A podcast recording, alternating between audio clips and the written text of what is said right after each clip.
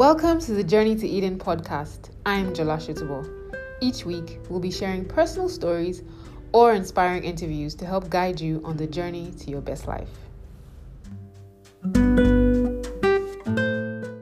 Hello, and welcome to this week's episode of Journey to Eden. I hope you've had a great week so far. So, this whole month, I will be talking about relationships. Um, I wrote a book titled Love Letter to My Ex. Um, it's going to be out very soon, so you should definitely get a copy. And it's my way of sharing the lessons I've learned, you know, from the different relationships I've been in. And I want to help people avoid my mistakes and I also want to help those who have already made the mistakes to find healing. So it's a definite must read for you and for all your friends. So, because of that, this whole month I'll be talking about relationships, some very controversial areas in relationships, and basically just finding healing. Unfortunately, um, we tend to act like a broken heart is not important. Like um, people should just get over it. I mean, so what? Your heart was broken. Join the line. You know, so many other people have been there but a broken heart can be just as bad, you know, as a broken leg. It causes so much pain and it can color the way you view life. If you don't fix it, it might affect everything. And I mean everything like your career, your finances, your family relationships. A broken heart is a big deal, and people need to learn how to deal with it healthily so that they can go on to have better lives, you know, even after having their hearts broken. So I'm going to be um, sharing my experiences um, for the whole of this month and how I have been able to move forward and deal with, you know, the pain that I have and even the things that I haven't dealt with because I can't come up here and claim to be perfect and say that I'm all there and I've done everything right. That would be a lie. You know, like I said uh, before even starting this podcast, it's a journey to Eden. I haven't found healing completely.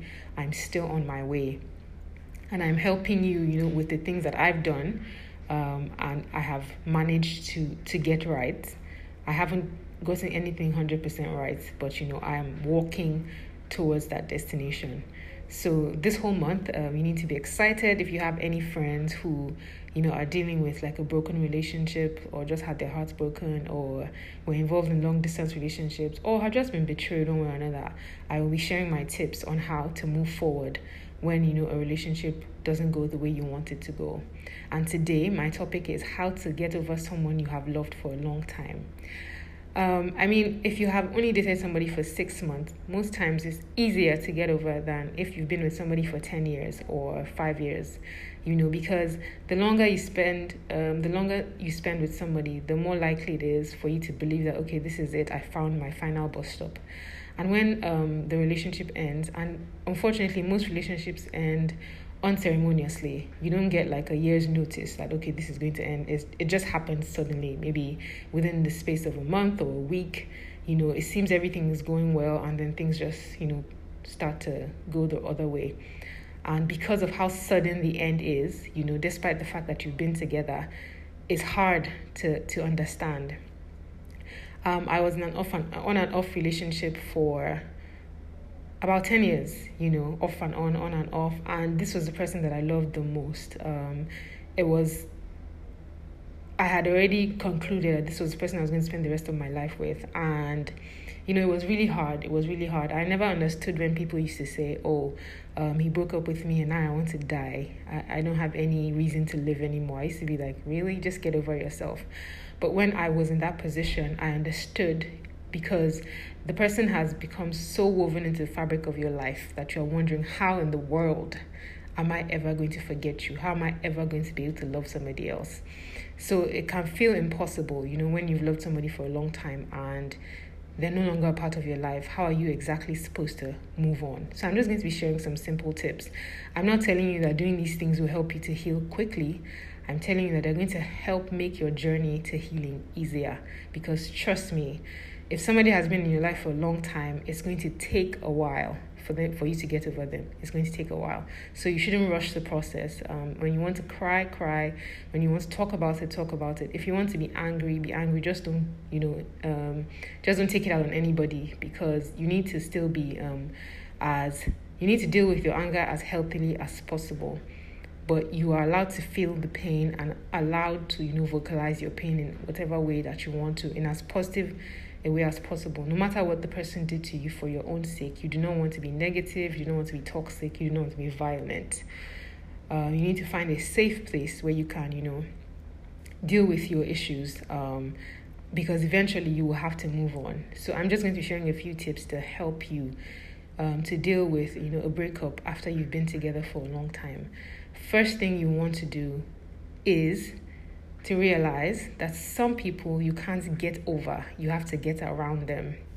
I'm going to explain. Um, we always want to get over the person we broke up with. We just want to be like, yeah, bye. But it doesn't work that way especially if you've been together for a long time because i mean like i said the person has had a place in your life for a long time so what you want to do is to get around them first and by that i mean you need to trace everything in your life everything you've done the music you listen to the movies you watch everything that makes you remember that person on a very deep level and you need to slowly erase those things from your life. You don't want to go to the places where you went, like you don't want to go where you had your first date, you don't want to listen to the first song you danced to, all of that. You need to look for those things and you need to remove them from your life so that you can get around the person because as much as possible you don't want to have those triggers that will help you remember the person. You don't want them around you at least for the first you know few months or even years you need to keep you know all those things that will remind you that will make you start walking down memory lane. You need to keep them out of your life just so you don't you know just break down every time that you have to relive those memories. So this is how i say you need to get around the person. You need to find out what's in your life uh, what places what people what music is going to take you back down that road and you need to not listen to those things. You need to not go to those places.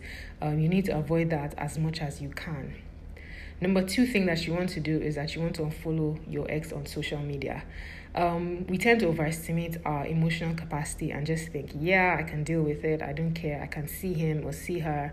Um, it, it won't make any difference. Yes, it will, especially if this person has been a part of your life for a long time. Because unfortunately, we expect to see the people who broke up with us. We want them to crash and burn. We want them to be sad and unfortunately, nobody posts, you know, their real emotional state on social media. Everybody wants to post their best photo.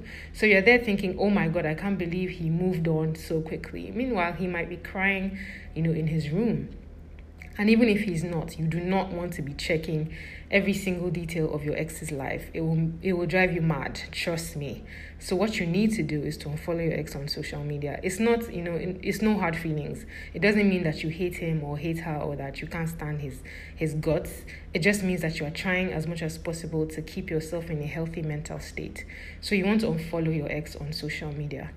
And finally, you need to stop talking to your ex. There's no way that you have been in love with somebody for a long time and you break up and then you can become friends immediately. It's not healthy. And anybody who tells you otherwise probably hasn't done it before. You it seems like the most natural thing to do that. Okay, I mean we're friends. I mean I've dated him for 5 years. I can't just stop talking to him.